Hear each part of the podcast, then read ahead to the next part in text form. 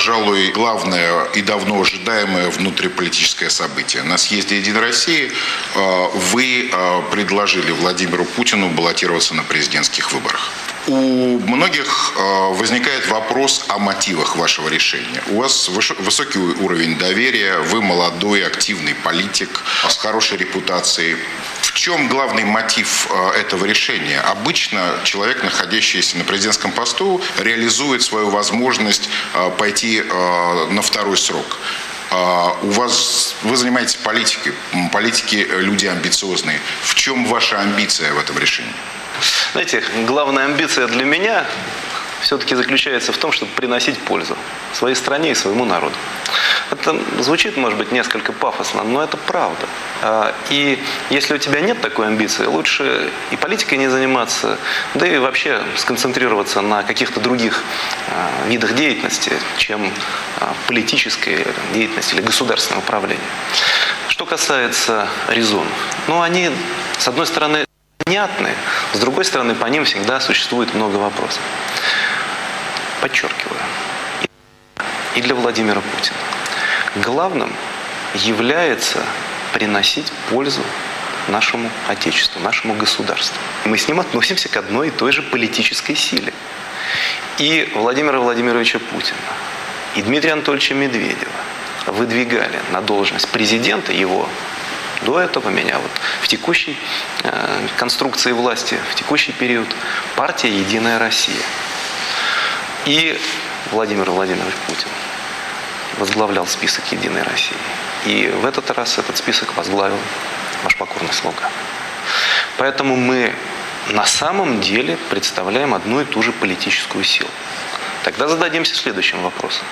Мы, относясь к одной и той же политической силе, имея очень близкие убеждения, при том, что, конечно, мы разные люди, у нас есть, может быть, свой набор привычек, но тем не менее мы имеем очень близкие позиции по большинству стратегических вопросов. Да, по сути, по всем стратегическим вопросам развития страны.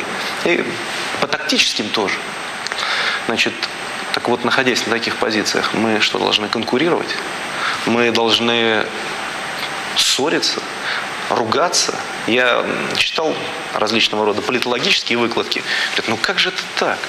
Вот они вместо того, чтобы выйти на политическое поле и сказать, мы будем спорить до конца, вот мы устроим соревнования. Ну позвольте, так ни в одной стране не поступают. Люди, представляющие одну и ту же политическую силу, выбирают, значит, каким образом и кто должен куда пойти. Где-то это делается в форме праймерис. У нас пока этот опыт не очень большой, хотя неплохой. Где-то это просто решает съезд. И сами лидеры. Ну вот можем себе представить такую ситуацию, что, например, а, Барак Обама начал бы конкурировать с Хиллари Клинтон. А я напомню, что они оба были э, в отборе, так сказать, на должность президента. Ну, невозможно себе представить. Они оба из демократической партии, и они принимали решения, исходя из того, кто способен принести лучший результат. Вот и мы такое решение приняли. Да, мне, конечно, приятно сознавать, что к действующему президенту сохраняется достаточно высокая степень доверия. И он обладает приличным для нынешней ситуации избирательным рейтингом. Но, с другой стороны, я обращаю внимание на то, что премьер-министр Путин, безусловно, в настоящий момент самый авторитетный политик в нашей стране. И его рейтинг несколько выше. Почему-то об этом никто не говорит. Но на самом деле это практические, но очень важные вещи, которые должен принимать во внимание любой политик. Если он хочет приносить пользу своей стране, а не толкаться локтями – ведь э, зачастую от нас ждут именно этого, чтобы мы э, в какой-то момент разругались э, и начали активное противоборство на политической сцене. Во всяком случае, такие рецепты я иногда слышу от оппозиции или от некоторых политологов. Так вот, я хочу сказать, этого не будет. Мы хотим достигнуть политического результата, победить на выборах и в декабре месяце на парламентских, и в марте месяце на президентских, а не удовлетворить свои амбиции – амбиция любого ответственного человека. служить своей стране. И я на этом настаиваю.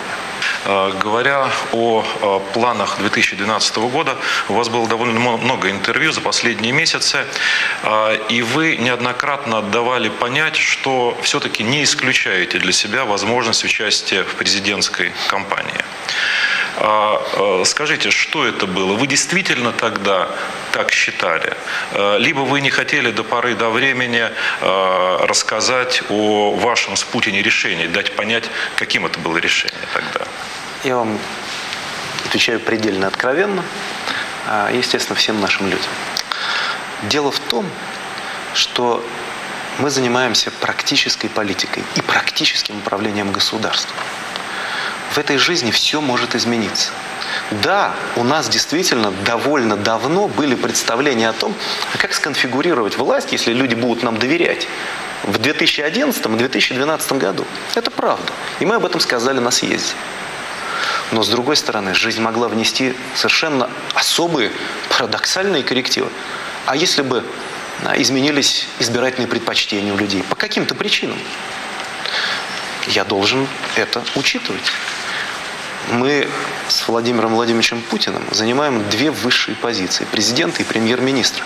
И мы, в принципе, обязаны страховать друг друга, потому что мы обычные люди – Поэтому, когда я говорил о том, что я этого не исключаю, я, конечно, никого не обманывал. Жизнь могла развернуться а, самым неожиданным образом. Но, тем не менее, договоренности у нас уже были.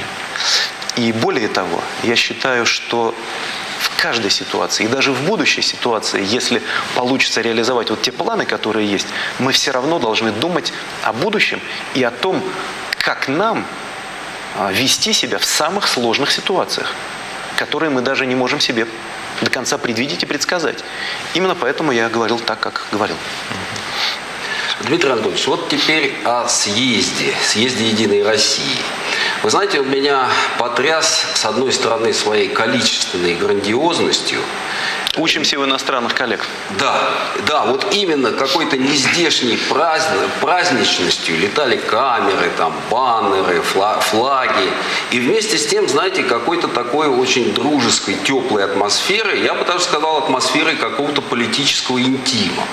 Люди на круглых столах говорили о наболевшем. Когда что-то забывали, доставали бумажки, говорили дальше, получалось еще лучше.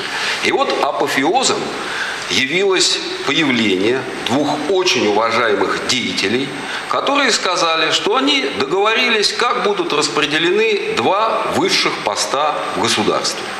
И вы знаете, многие посмотрели на это, подумали и говорят, ну все решено уже, зачем тратиться на выборы? И действительно, в чем тогда смысл выборов, если все уже решено? Ну, во-первых, я с вами соглашусь с тем, что на съезде была такая, на самом деле, очень добрая атмосфера. Я на разных мероприятиях бывал. Это невозможно сымитировать. Что бы там ни говорили, какие бы ассоциации у кого съезда не вызывали, на самом деле атмосфера доверия там присутствовала. Это абсолютно так. Значит, теперь по поводу вот таких рассуждений. Считаю их абсолютно безответственными, лукавыми и даже провокационными. Ну, о чем говорить? Значит, мы только-только начинаем избирательную кампанию. Давайте зададимся простым, немудреным вопросом.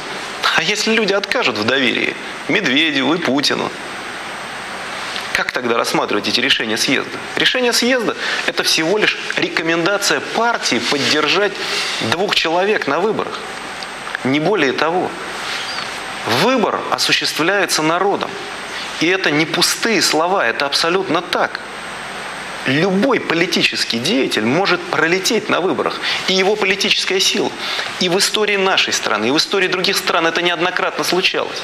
Никто ни от чего не застрахован. Какая предопределенность? Ну, знаете, если бы мы, например, представим себе на минутку, договорились Зюгановым Геннадием Андреевичем, Жириновским Владимиром Вольфовичем, Мироновым Сергеем Михайловичем, другими уважаемыми товарищами, что они на выборы не идут, а вот мы, такие великие, остаемся. Ну тогда бы, наверное, это была имитация. Но они-то на выборы идут. И в декабре идут, и в марте идут. И сказали, что они будут избираться, естественно, в Государственную Думу. И у них есть президентские амбиции. Пусть люди решают, за кого голосовать, у кого больше авторитет. И только люди, только наши граждане способны расставить окончательные акценты, проголосовав за того или иного человека, или ту или иную политическую силу, или отвергнув ее. Вот это и есть демократия. Дмитрий Анатольевич, вы единолично возглавили федеральный список э, «Единой России». Насколько вы сами активно будете принимать участие в предвыборной кампании и с кем и с чем э, «Единая Россия» пойдет на эти выборы? И ожидаете ли вы острой э, предвыборной борьбы? Я действительно возглавил список «Единой России».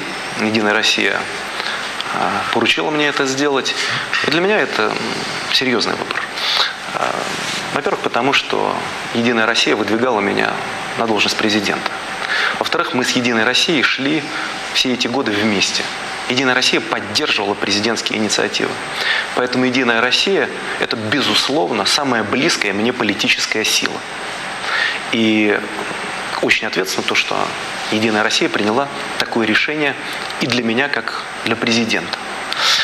Поэтому, конечно, я рассчитываю на ее успех – и рассчитываю на то, что наши люди а, смогут высказать свои предпочтения в ходе выборов. В то же время напомню, что я действующий глава государства. У меня большое количество различных дел. И внутри страны, и на международной арене. Поэтому я, конечно, ни в какие отпуска уходить не буду. И никакой отдельной избирательной программой заниматься не буду. Люди должны судить о деятельности президента, как и правительства, по их делам. Если им представляется, что дела идут нормально, люди голосуют. Если они считают, что власть сбилась с курса, они голосуют иначе. Это тоже и есть демократия. Вот, поэтому, конечно, я буду исполнять свои обязанности. Но в то же время я уверен, что борьба будет острой она будет жесткой, но, надеюсь, корректной. И для этого существуют все необходимые правовые механизмы. Дмитрий Анатольевич, вопрос, я думаю, который интересует многих политических э, краеведов. Вот краеведов? Краеведов, конечно. Почему это решение было, гаданий было много самых разных, было объявлено именно сейчас? А скажем, не а, после объявления результатов выборов в Государственную Думу. А, потому что мы все хорошо знаем нашу страну и прекрасно представляем себе, как весь чиновничий, чиновничий класс моментально впадает в ступор при, в тот момент, когда узнает о подобного рода решениях. Вот не чувствуете ли вы здесь опасность того, что жизнь, в том числе всего административного аппарата, чиновничества, бюрократии России может замереть на это время? Ну, это было бы очень плохо. Просто потому, что все должны работать как часы. До момента сложения полномочий правительства и, соответственно, прекращения мандата президенту. Тем не менее, действительно а, нужно было объявить об этом решении в правильное время – Иначе у аппарата, у чиновничества может, извините, снести крышу. Такое тоже происходит. Поэтому я считаю, что мы сделали это не рано и не поздно. Но в то же время нужно следить за тем, чтобы все на своих местах работали как следует. Старательно, ответственно, не занимались политиканством, а занимались управлением государством. В этом основная обязанность и президента, и правительства Российской Федерации, и других государственных структур.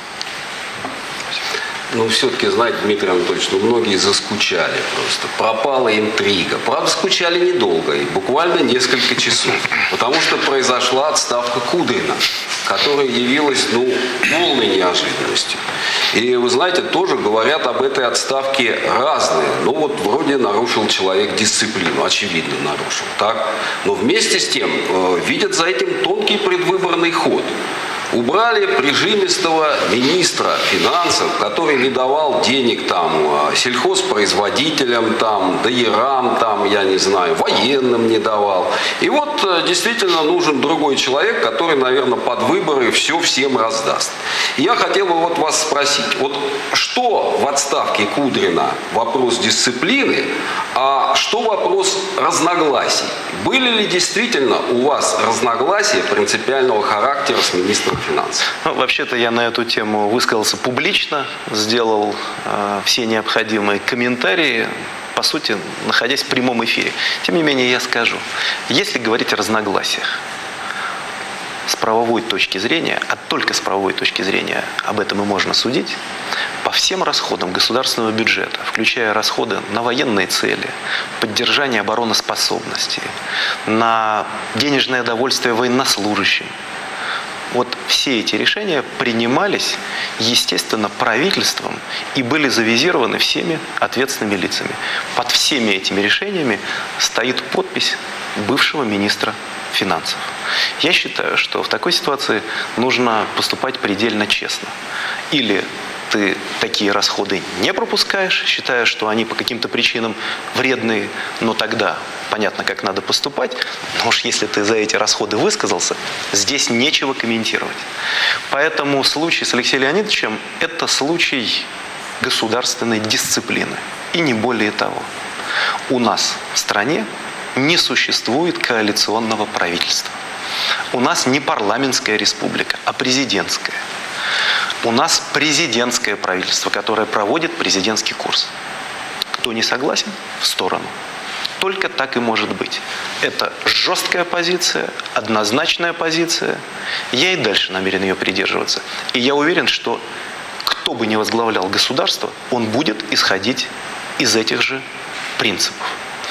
Что касается Алексея Леонидовича, то у меня такое ощущение, что он несколько просто пересидел в этой должности. Ему действительно, может быть, самому стало скучно. Он ко мне ведь приходил в феврале или в марте и сказал, что он понимает, что в будущем правительстве кстати, он, конечно, не знал ни о каких раскладах, это понятно, значит, ни о каких предложениях, с которыми мы обратимся к съезду. Но, тем не менее, что он понимает, в будущем правительстве ему нет смысла работать. Он уже очень давно работает министром финансов. Так что у него никаких иллюзий не было уже очень давно по этому поводу. Вот, э, поэтому все эти выступления, они для меня были удивительны. Но решение принято. Что же касается его самого, то Алексей Кудрин человек опытный, хороший специалист, он себе работу найдет. И государство будет полезно.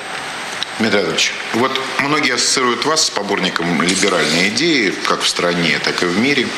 Но что-то последнее время события говорят о том, что находится она в довольно туманном состоянии, особенно после казуса Прохорова. Что, на ваш взгляд, случилось э, с правым делом и насколько идея правого дела, э, сказать, может быть реализована в России? Ну, если говорить о правом деле, на мой взгляд, правому делу сожалению, хронически не везет на ответственных лидеров.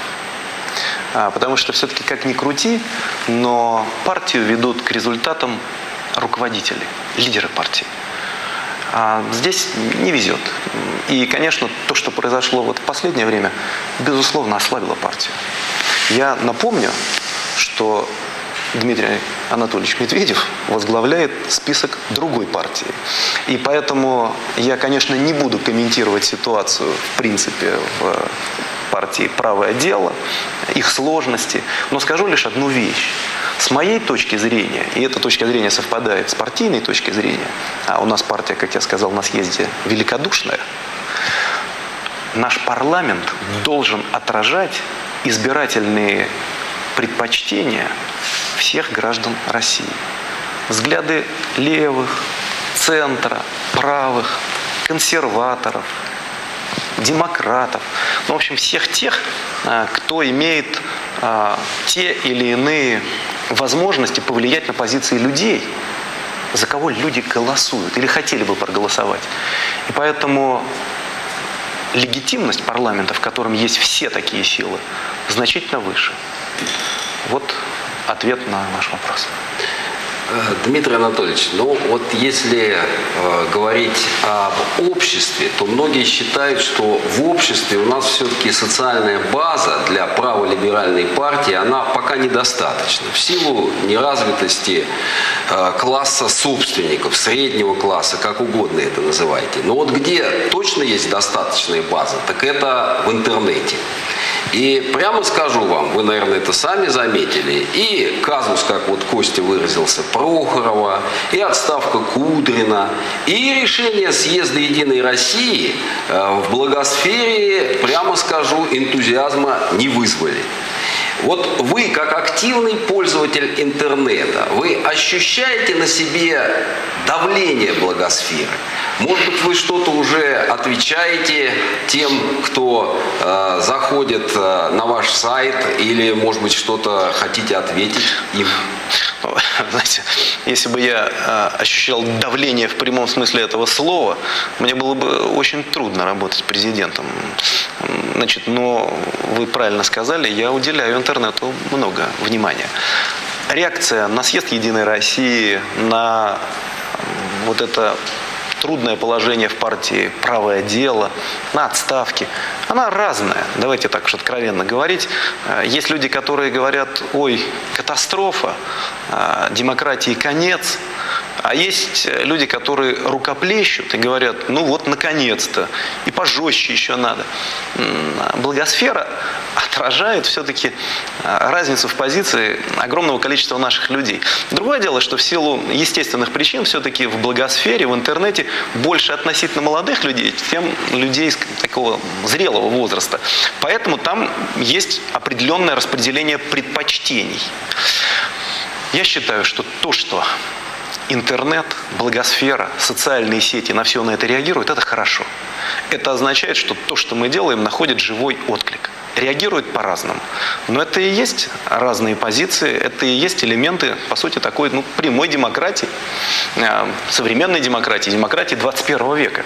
Да, конечно, результаты голосования в интернете пока не являются общеобязательными для государства, э, они не являются репрезентативными, еще раз подчеркиваю, потому что э, сторонники правых взглядов редко пасутся на сайтах левых партий.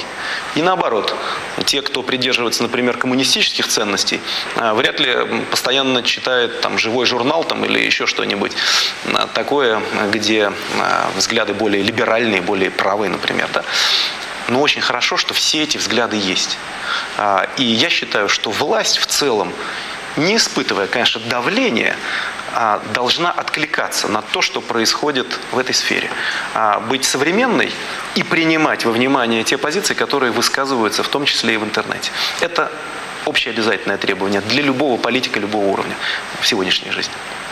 Вот в развитии вопроса э, Владимира Михайловича, э, не кажется ли вам, что в последнее время э, в обществе наметилась такая тревожная тенденция, отчужденность общества от политики, от власти? Недостаточно хорошо срабатывает социальный лифт. На телевидении одни и те же лица. Наши, например. Да, в том числе и наши. Ваши, ваши, да. Наши, наши. Наших, Наших нет. Да, да, да, да, уже десяток лет. И независимо от того, насколько успешна та или иная компания, насколько успешен тот или иной управленец, не хочу, конечно, призвать э, к советам Ивана Васильевича Грозного, который когда-то говорил, что надо почаще людишек перебирать.